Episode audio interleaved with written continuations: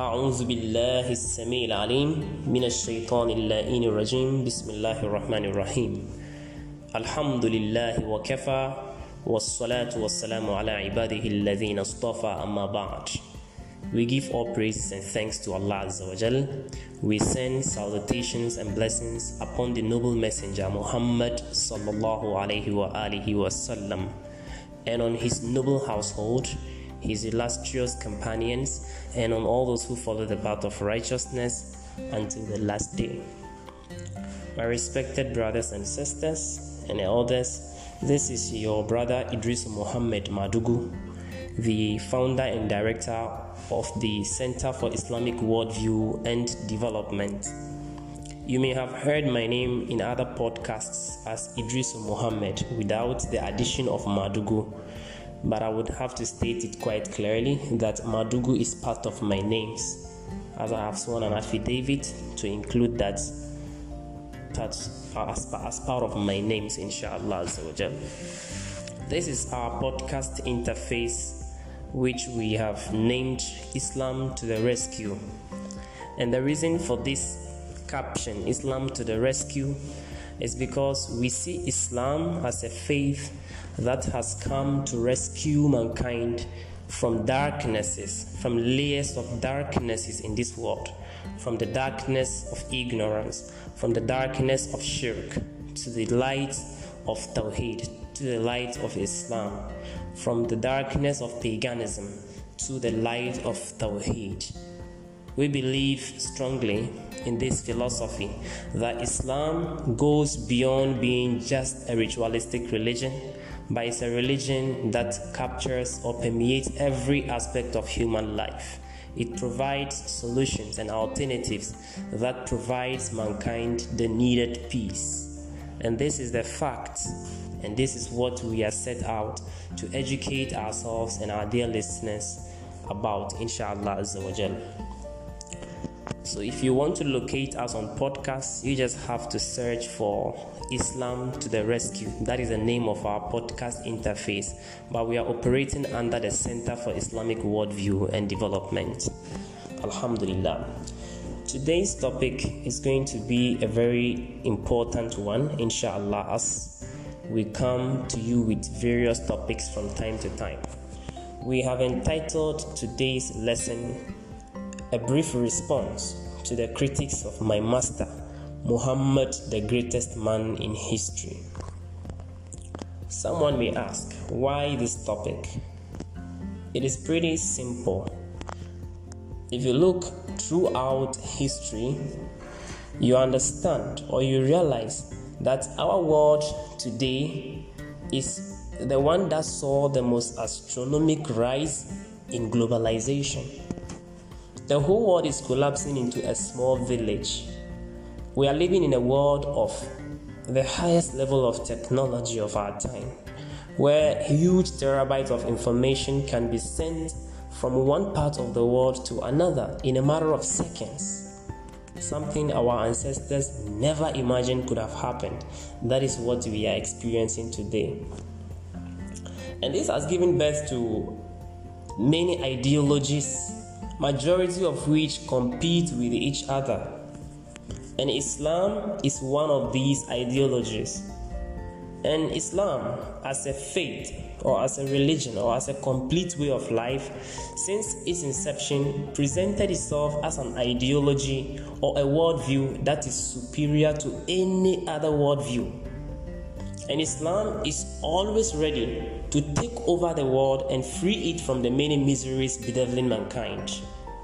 That is why, if you read the glorious Quran, Surah At-Tawbah, chapter 9 of the Quran, verse 33, you hear Allah Azza wa Jal saying, هو الذي أرسل رسوله بالهدى ودين الحق ليظهره على الدين كله ولو كره المشركون Allah Azza wa Jal says He is the one who sent His messenger with guidance and the religion of truth or and the way of life based upon truth.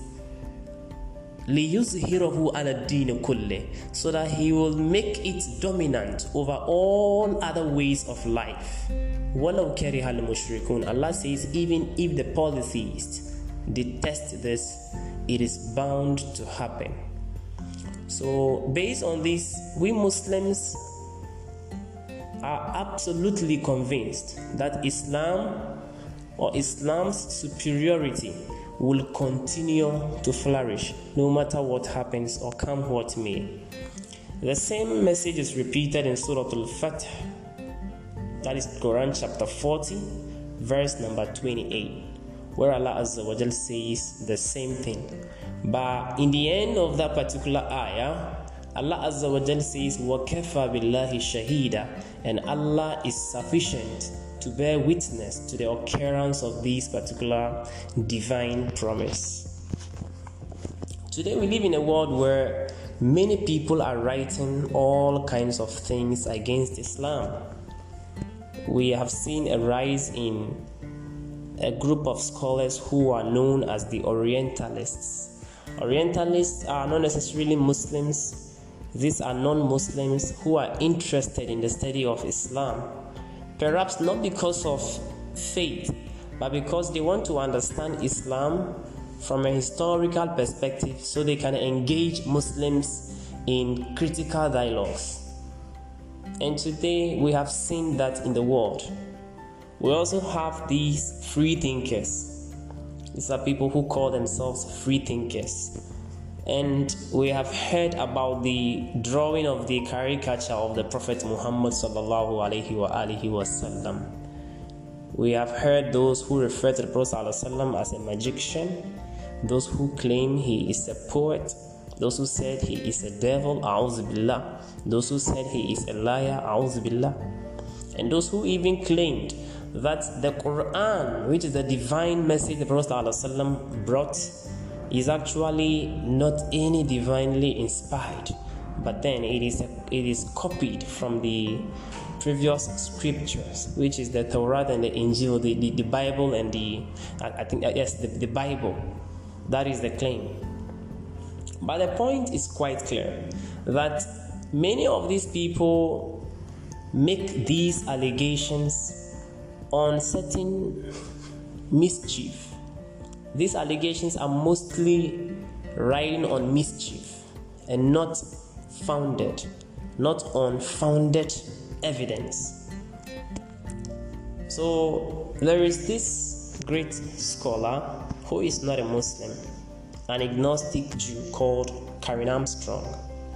As the discussion keeps rising, people saying all kinds of things, trying to tarnish the image of the Prophet Muhammad Karen Armstrong had an opportunity to address a million audience at a TEDx talk, at a TED talk.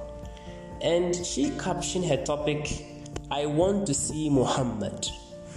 I want to see Muhammad. And mind you, Karen Armstrong is not a Muslimah, but she has studied Islam and she has proving herself to be someone who has academic integrity, intellectual integrity. So she spoke about the Prophet Muhammad wasallam in her speech. I want to see Muhammad. And here is what she says, and I quote. Here's what she said, and I quote. Karen Armstrong said, I think if we just look to the Prophet, here referring to the Prophet, we have a role model on how we should behave. Always in Mecca, when his people are being persecuted and abused, he will keep his calm. He wouldn't allow himself to respond aggressively, even when he was physically abused and threatened in any way. End quote. So, this is what Karen Armstrong is saying. And we all know very well that Karen Armstrong is not a Muslimah, but what she said is exactly what Allah Azza wa Jal also told us in the Holy Quran in Surah Al Anbiya, verse number 107, where Allah Azza wa Jal says, وَمَا أَرْسَلْنَاكَ إِلَّا رَحْمَةً لِلْعَالَمِينَ that we have not sent you, O Prophet Muhammad sallallahu alaihi wasallam, except as a mercy to the alameen, as a mercy to the entirety of creation. So the Prophet Muhammad has been sent as a mercy to mankind. So this is very clear. And people who have academic integrity, intellectual integrity, have spoken quite a lot, you know, quite lengthy, have, have delivered quite lengthy lectures, and have written quite a number of books to prove this particular point. But now the question arises if we are seeing some of these developments in the Muslim world, particularly in our part of the world where there is a higher need for Islamic scholarship, because we are living in a secular world, Ghana to be precise, a secular country where we have almost all our educational institutions being dominated by non Muslims who are also making all attempts to push down the truth of our children their Christian civilization and their materialist civilization and what have you. How then do we respond when we find ourselves in such an environment and some of these things are rearing their ugly heads? How do we respond? Do we respond by fighting? Do we respond by insults? Do we respond by picking up arms and fighting? That we are going to defend the image of the Prophet ﷺ through fighting? Do we do that? No. We don't rise up with violence to respond because we are no more in that era. We are now in the era of knowledge, the era of information, the era of reasoning, the era of science, the era of critical thinking and logic. That is the era we are living in. And so, whatever happens or whatever comes up to us, we have to think a lot before we are able to tell what is the right mechanism or method to employ in response to some of these unfortunate developments. I believe strongly that the most efficient and timely way to respond to respond to these developments is to educate the masses. As simple as that. If people are saying all kinds of things against the Prophet ﷺ, or they are saying all kinds of things against Islam, what do we have to do? Who are they targeting? They are targeting our children. They are targeting our youth especially those who do not have sufficient knowledge of Al Islam. They are targeting them to mislead them. So it is our duty. The battle cry should be that we should rise up and educate the masses, both Muslims and non Muslims. We should educate our youth. We should educate our children because they are living in this century of critiquing. And I would recommend some important, very valuable books that would help you know who the Prophet Muhammad is. There are some of them that are very basic that even your children who are in high school can read and understand. So when they go out there and someone talks about the Prophet ﷺ, they shouldn't be ignorant about who the Prophet ﷺ is. They should be able to give an intellectual from an intellectual point of view who the prophet muhammad wasallam is they should be able to defend the prophet wasallam in fact you have to empower them in a way that they wouldn't even wait for those critics to come at them.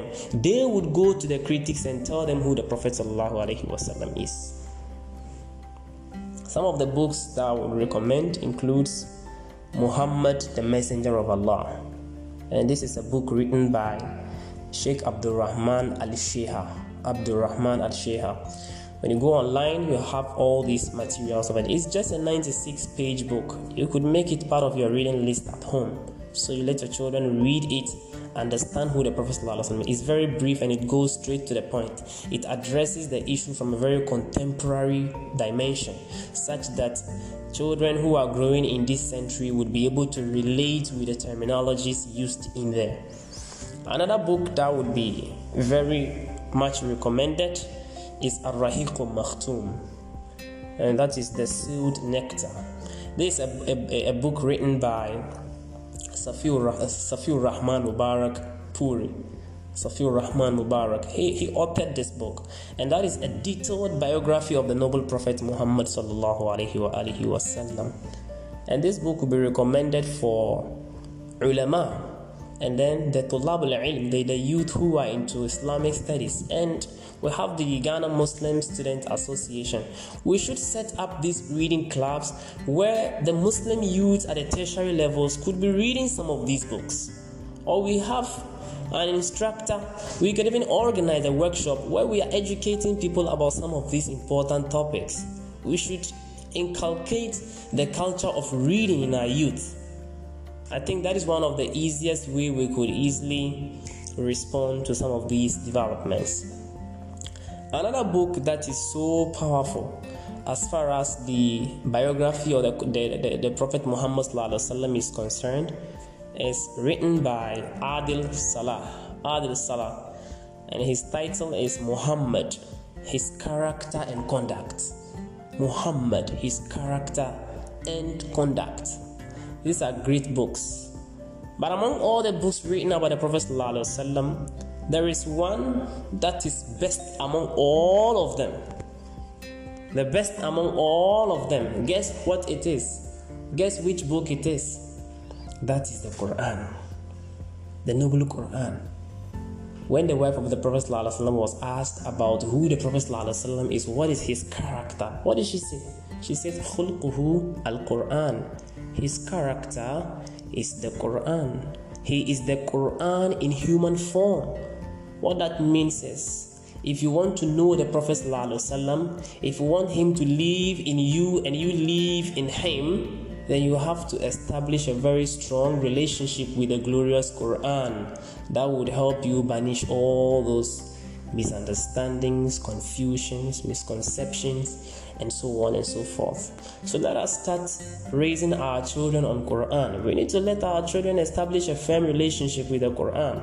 Whilst we are taking them to this secular education, we also need to make ample time at home to give them Islamic education. And with this, I am calling on our traditional Islamic madaris that we have all around, weekend madaris, to also adopt a contemporary approach to their Islamic teaching. Myself inclusive, we need to adopt a contemporary approach to how we are teaching our children because the realities of the times of those who wrote the books we are teaching these children are the traditional circles of knowledge the realities of the times of the authors are absolutely different from the time and space realities of our time, of, of, of, you know, from our time and space realities. They are absolutely different. For that matter, we need to understand how to present Islam to them. The principles remain the same, but our mode of delivery and the kind of examples we have to employ, the kind of methodologies we need to employ should be contemporary because these are contemporary generations. These are contemporary children who only see stuff from their own perspectives. For that matter, we need to understand their perspectives and present Islam based on that perspective, and that is the only way they will see Islam as a lived reality and not just an abstract concept. May Allah Azza wa grant us the understanding. And I also want us to remember that the criticism of the Prophet didn't start today, it started long ago. The very first time the Prophet received his revelation from Allah Azza Surah Al-Alaq, when he retired home in awe from seeing the, the angel, Archangel Jibril alayhi salam his wife Khadija radiallahu anha took her to Waraqa ibn Nawfal. And after narrating the episode, Waraqa immediately understood that the Prophet ﷺ encountered an angel, and behold, that is the Archangel Jibril. What did Waraqa told him? What did, what did he tell him? Waraqa told the Prophet ﷺ that I, I wish Allah Azza, wa will prolong my years on earth because Waraqa was very old and even blind as at that time. That's a very blurred vision at that time. He said, I wish Allah will extend my years on earth so that I support you the time your people would drive you out of your own home. They would drive you from your own city out that is what will confront you. So the Prophet ﷺ was so amazed. saying, How? How would they chase me out? Can't they see that this is really a great blessing from Allah Azza wa Jal? Then Waraqa told him that, Look, no one ever brought what you brought, but that his own people would chase him out of his own land. So you should also get ready. You are going to face criticisms, you are going to face all kinds of critics. So we are not surprised at all when people today are doing all kinds of things against the Prophet. We are not surprised. But we also need to be wise enough to know how best we can respond. Mostly they do that to incite Muslims so that they will see us on the streets demonstrating, protesting, so that their caricature and stuff will begin to be more popular, so that they are making more headlines in the newspapers and the TV channels. That is what they want. They want to make stupid of us, they want to make us stupid, so that we come out on the street in our numbers and cause havoc. That is what they want. So we should also not respond that way. We should go as intellectuals, as a civilized ummah. We should go as a civilized ummah, as an ummah of ikra. Any ummah that is built upon knowledge is bound to live forever and its legacy would last forever. Because any other thing apart from knowledge will easily perish. But when it is knowledge, people of conscience are out there. There are million people of conscience, innocent people of conscience, who sincerely do not know who the Prophet ﷺ is. What do we do? Is it through our protest that they are able to understand the truth of the Prophet? Is it through the protest that they are able to see the Prophet as the true messenger of Allah and the savior of humanity? No, it is not through the protest. It is through this intellectual engagement that we are able to reach out to these innocent souls. So, briefly, we should understand these concepts and move in this beautiful direction. We can all recall this the story of Heraclius. Heraclius, who is the king of the Byzantine. This is a man who came very close to embracing the religion of Al Islam during the time of the Prophet Muhammad. And we all know Abu Sufyan before he became Muslim, how stern he is in his criticism of Islam and the Prophet Muhammad. We all know that history. If we don't know, we need to go and read it out. The story of Abu Sufyan and Qisra. It is a very famous story within the circles of knowledge. That story brought us a very significant understanding of the fact that the Prophet Muhammad is indeed a messenger of Allah Azza wa Jal, no doubt about his messengership, and that no amount of criticism is capable of switching off the light that Allah Azza wa Jal has kindled for the whole of mankind. Abu Sufyan radiallahu anhu, but then as he was a non Muslim, has been doing business. He used to travel to Syria and Palestine from Mecca with his caravans to trade. So one day the Prophet ﷺ made hijrah. When the Prophet ﷺ made hijrah, he sent a letter to Qisra, Heraclius, the king. Prophet ﷺ sent him a letter inviting him to the religion of Al Islam. So Heraclius, hearing that a letter came from a man in Arabia who claimed to be a prophet, Heraclius, being a very wise man, didn't say, All right, let's set out to, to fight them. But he would want to first of all engage in a critical intellectual discourse to probe the authenticity of this man claiming to be a prophet of God.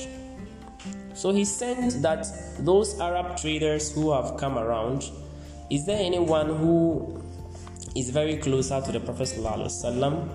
They should they should look for one of them. They should bring those people who are who are from Mecca, who have been trading around. They should bring them so that they would answer some questions. So now they brought them. And fortunately, Abu Sufyan was part of this caravan. So Abu Sufyan came and the king asked him, Who is the Prophet? Who, who is the Prophet of Arabia to you, the man who claimed to be prophet of Arabia, who amongst you is, you know, very closer to him in terms of relation? Abu Sufyan quickly replied that I am the nearest relative to him. Among all the group, I am the nearest relative to him. So Kisra, Heraclius instructed that he should present Abu Sufyan forward. And now they brought Abu Sufyan in front of the king. And he asked that the other Arabs who were there with him should also come and line up behind him. And he said it loudly that I'm about to ask your brother Abu Sufyan some questions. And if he should speak the truth, confirm he has spoken the truth by nodding your heads. And if he tells a lie, then belie him publicly. Announce publicly that he has told a lie. And Abu Sufyan says, Had it not been for the fear of losing the honor and dignity he has as a leader, he would have told a lot of lies against the Prophet ﷺ to tarnish his image because they were serious enemies of the Prophet Muhammad ﷺ at that time. But because of fear of being branded a liar and how that is going to affect his integrity how that is going to affect his image and how that is going a long way to affect his business relations and what have you, he decided not to lie. You can imagine how the Arabs are very committed to their honor and dignity, even as at that time. So the first question was quickly posed by Qisra to Abu Sufyan. He asked him, what is the family status of the prophet of the of, of Muhammad amongst you? What is his family status? Abu Sufyan replied that he belongs to the good and noble family amongst us. Because the Prophet ﷺ came from the family, the, the, the, the, race, the tribe of Quraysh, the clan of the, the Qurashi. He is a Qurashi. And that is the most the, that is the noblest clan among all the clans of Arabia as at that time to date. So Heraclius recorded the answer and he posed the second question Has anybody amongst you, this family you, you guys belong to, has anybody ever claimed the same? Has anybody ever claimed to be a prophet before Muhammad? Before Muhammad, has anybody ever claimed to be a prophet within this particular clan? Abu Sufyan responded, No, no one has ever claimed. He then went on to ask him, Was anybody amongst his ancestors, this prophet of Arabia, was anybody among his ancestors a king? Abu Sufyan said, No, there is none of his ancestors who was a king. Then he asked him again, Heraclius, that do the nobles follow him, or it is the poor people who are following him? Then Abu Sufyan quickly replied that it is the poor who follow him, the poor people, the poor ones. You know, thinking this is another way to make it look like the Prophet doesn't even have any better following. It is rather the destitute in the environment, in the community who are following him. Heraclius recorded that answer. He then asked him, Are the followers of this prophet increasing day by day, or they are decreasing? Abu Sufyan says, he, replied that they are increasing day by day. He recorded this response. And then Kisra went on to ask Abu Sufyan, Does anybody amongst those who embrace the religion that he is preaching, has anybody ever embraced the religion and then he became displeased and renounced the religion afterwards? Abu Sufyan says, No, such a thing that such a thing never happened. Heraclius then went on to ask Abu Sufyan again, Have you ever accused him of telling lies before his claim to be a prophet? Have you ever accused him of telling lies? Abu Sufyan says, No. In fact, they all know the Prophet ﷺ to be Al Amin, the most trustworthy. They didn't have any problem with the Prophet. ﷺ. The only problem they had with him was the fact that he is inviting them to Tawheed. He is inviting them to a new way of life, to, to, to actually renounce their old ways of life, to leave everything aside and follow the religion of it. That is the only difficulty they had with him. because they felt he's coming to dominate them. And how, how could this orphan just rise up and dominate us just like that? So the hatred for the Prophet didn't start today. It has been there since time immemorial. And it will continue till time eternity. It will continue till the end of time. And it is always the mandate of Muslims to rise up and preach the truth about the Prophet ﷺ and defend his honor and dignity.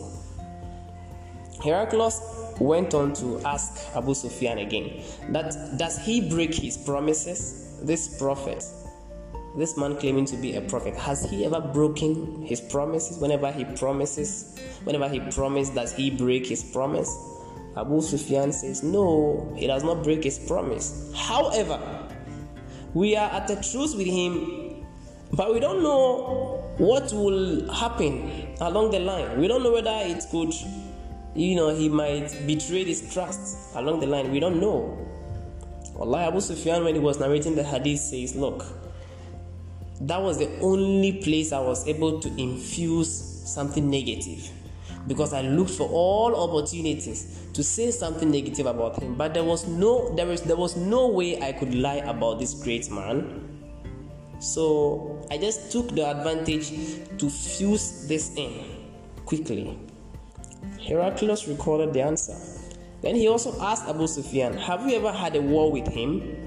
Abu Sufyan says, Yes, we had a war with him. Then he said, What are the outcomes of this war? Abu Sufyan says, Sometimes he was victorious, and sometimes we are. Heraclius said, That is good. Then he also asked, What does he order you to do? What are some of the rituals he, he or what are some of the ways of life he invited you to, to follow can you tell me some abu sufyan responded that he tells us to worship allah and allah alone that muhammad told us that we should worship allah and allah alone and that we should not worship anything along with allah azza he also called us to renounce all that our ancestors had said he orders us to pray, to speak the truth, to be chaste, and to keep good relations with our king. That is what he ordered us to do. Then Heraclius said, Well,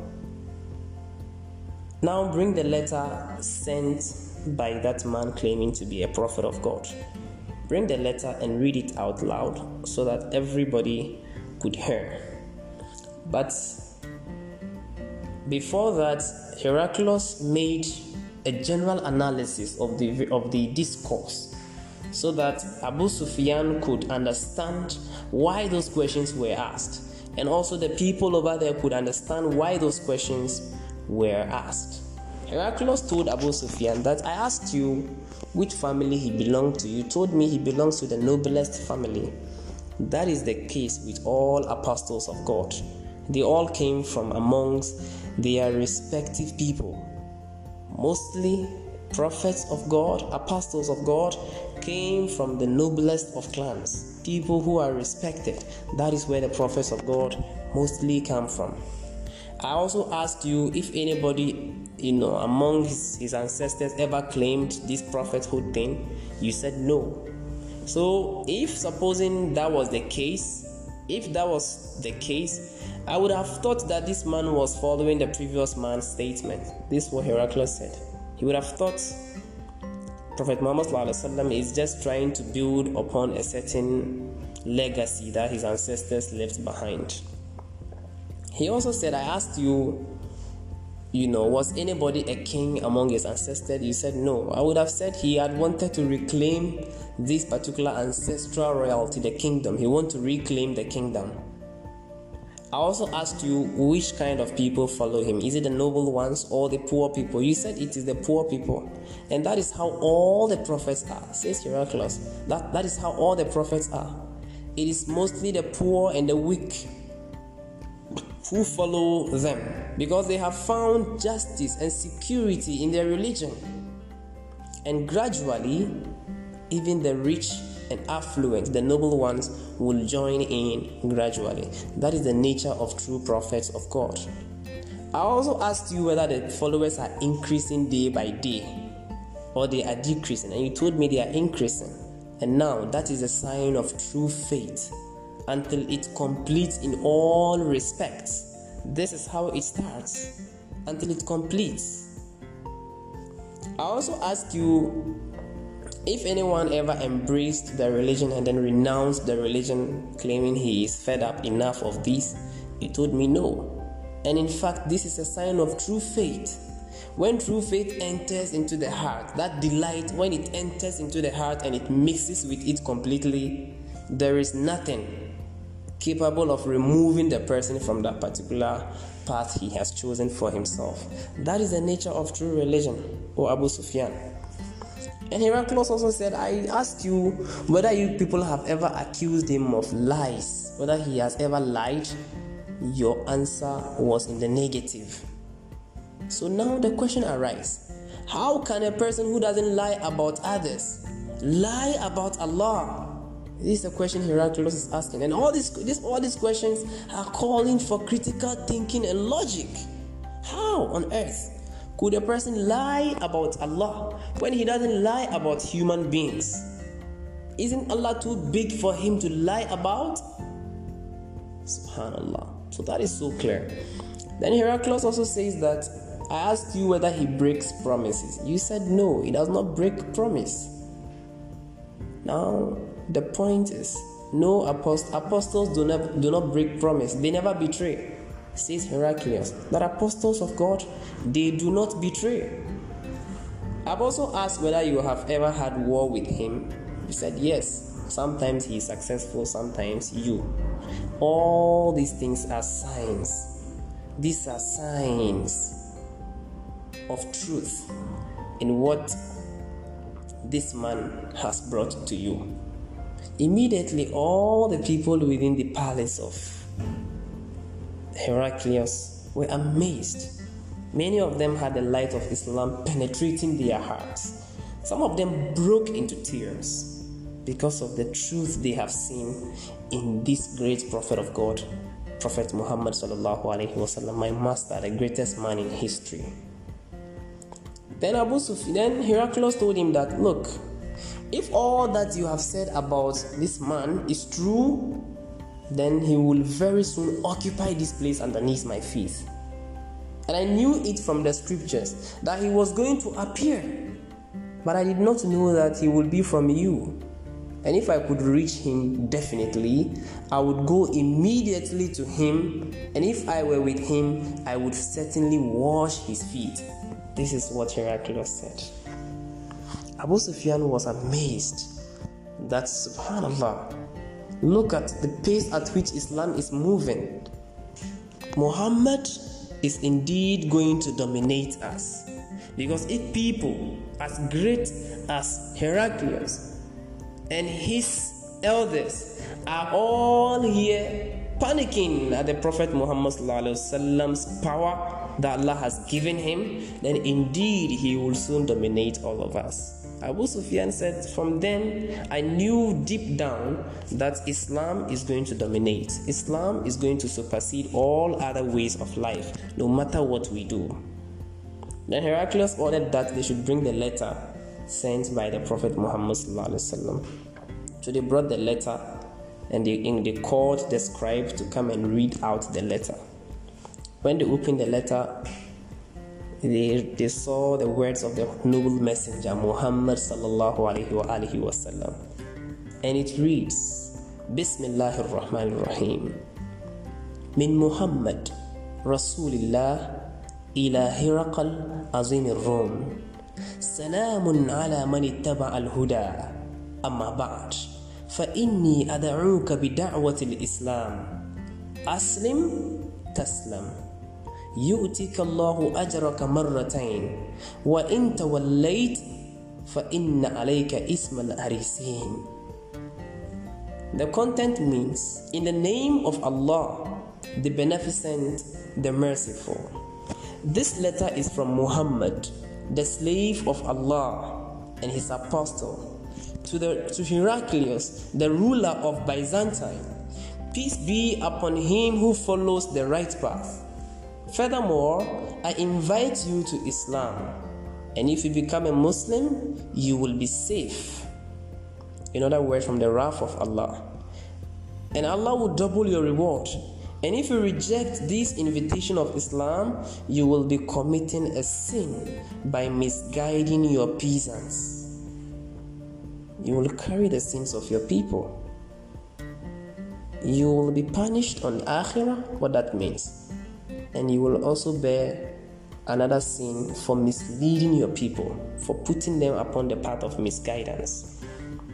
Then the Prophet ﷺ went on to quote, to read to him Surah Al Imran, the verse number 64, which says, Ya Ahl al Kitab, تعالوا إلى كلمة سواء بيننا وبينكم ألا نعبد إلا الله ولا نشرك به شيئا ولا يتخذ بعضنا بعضا أربابا من دون الله فإن تولوا فقولوا اشهدوا بأننا مسلمون That's all people of the scripture.